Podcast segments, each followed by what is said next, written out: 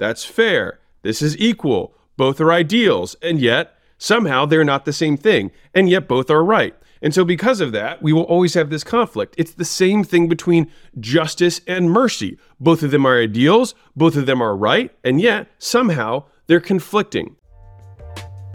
The wealthiest people in the world see business as a game. This podcast, The Game, is my attempt at documenting the lessons I've learned on my way to building acquisition.com into a billion dollar portfolio. My hope is that you use the lessons to grow your business and maybe someday soon partner with us to get to $100 million and beyond.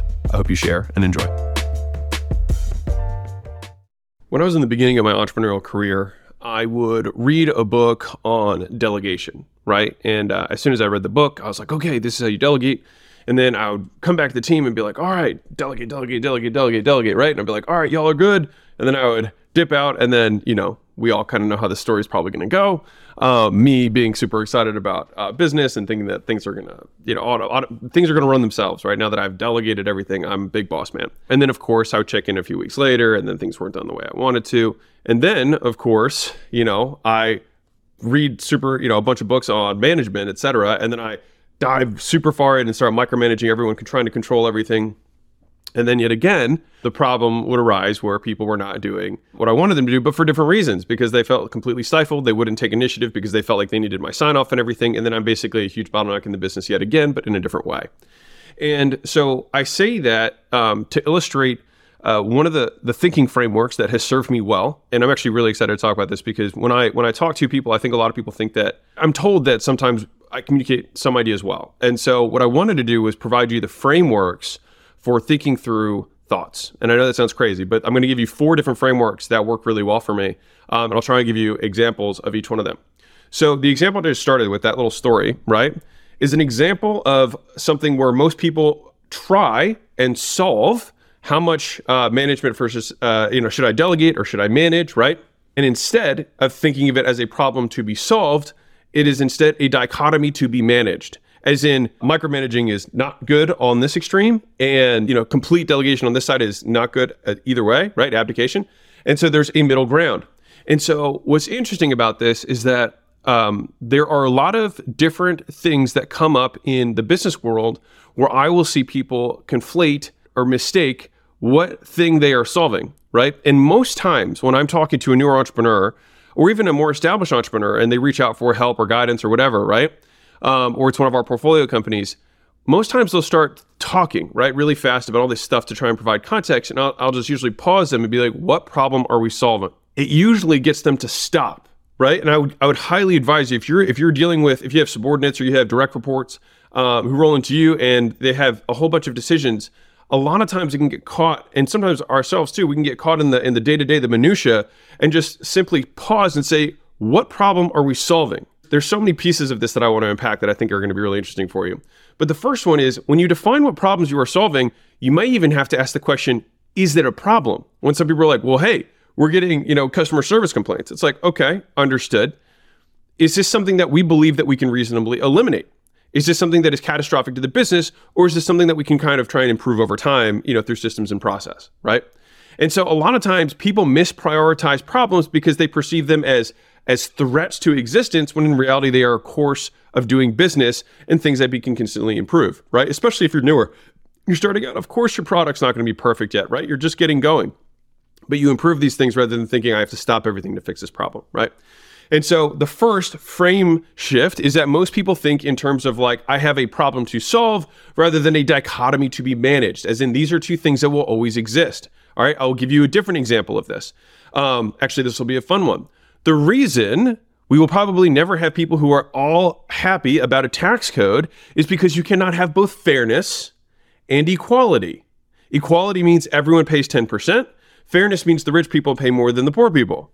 That's fair. This is equal. Both are ideals, and yet somehow they're not the same thing, and yet both are right. And so, because of that, we will always have this conflict. It's the same thing between justice and mercy. Both of them are ideals, both of them are right, and yet somehow they're conflicting. And so, we we we see these situations and this is why I'm trying to hopefully give this to you because the more I started to recognize these patterns the more quickly I could recognize them and then identify them and then either dismiss them or say oh it's another one of those right it's a pattern recognition it's like oh you guys are spending all this effort trying to solve a problem that is unsolvable this is a dichotomy that must be managed and will never be eliminated and so I think what my, my goal with this is if I can help you get out of these little mental hamster wheels, uh, it's been incredibly valuable for me. All right. So that's the dichotomy. That's like one of the one of the things that people will mistake. They'll mistake a dichotomy for a problem that needs to be solved. All right. Hey, Mozination, quick break just to let you know that we've been starting to post on LinkedIn and want to connect with you. All right, so send me a connection request and note letting me know that you listen to the show, and I will accept it. If there's anyone you think that we should be connected with, tag them in one of my or Leila's posts, and I will give you all the love in the world. All right, so let's get back to the show. Another framework um, that that I find immensely valuable um, is the concept of, of, of a continuum versus a binary. All right, this is probably one of the biggest mental errors that people make when they're trying to identify things. And this is what I mean by that. So, for example, I might say, uh, I'll use a weight loss example. So, people will say something like, uh, I am off my diet or I'm on my diet right? It's a very simple thing. And that's because psychologically we like to be binary. We like to label things as yes or no. But biology and reality exist on continuums, as in, to what extent did you go off of your diet? Right? Did you go 200 calories over? Did you go 500 calories over? And as even though it is quote more difficult to think in this way, it is also more accurate. And so our brain uses binaries as placeholders for decision making to store data right? When in reality, when you start storing all these binary decisions, they start adding up and you start getting more and more inaccurate that's a word, on your decision making process because you're actually basing your decisions not on facts, but based on binary shorthand that your brain saves. And so that is one of the biggest mistakes that I see all the time in thinking in entrepreneurs and really in anything in general because we like to have that shorthand. It is easier, right? It's easier to say, I fell off my diet or I am diabetic when the reality is, it's not whether you are diabetic, it's how diabetic are you, right? Kind of interesting. I stole that from Dr. Cashew, but I just love that. Um, who's my closest friend? He's a biochemist, and we talk about this stuff all the time. Point being, if you can think about this within, um, I'll give you, I'll give you a, a business example. So if we have a um, a binary where people are saying yes or no, which is, let's say, Facebook doesn't work, marketing doesn't work. I hear these statements all the time, and you may laugh at this, right? But I get DMs like this all the time. Facebook doesn't work for me. Marketing doesn't work for me. Like, you can't sell this way in my business, right?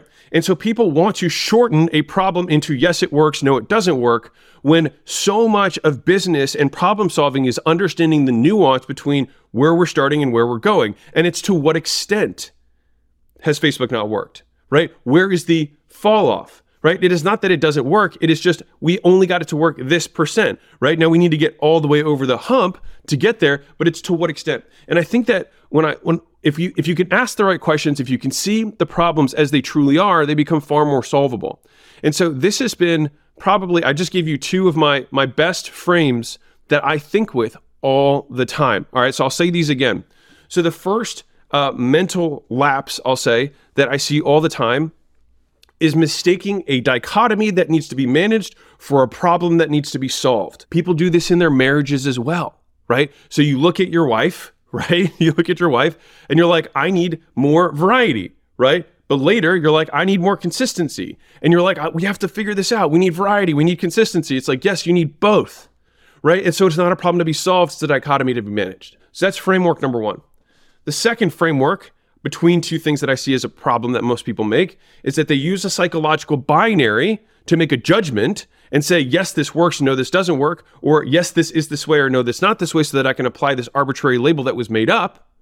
When instead, it is to what extent, right? It is a continuum. I did not go off my diet or stay on my diet. It is how far off did I go?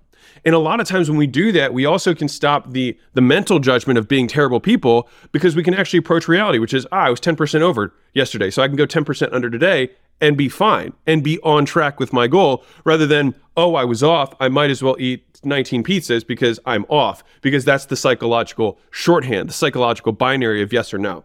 And so those two understandings have underpinned a lot of the breakthroughs in terms of how I think through things um, that have served me well. And also, when talking to entrepreneurs and they're trying to figure out what is wrong, quote, wrong with their business, when in reality, even naming it as a problem might actually not be the case when it is actually a dichotomy that needs to be managed, or they're labeling a binary when it really is a continuum.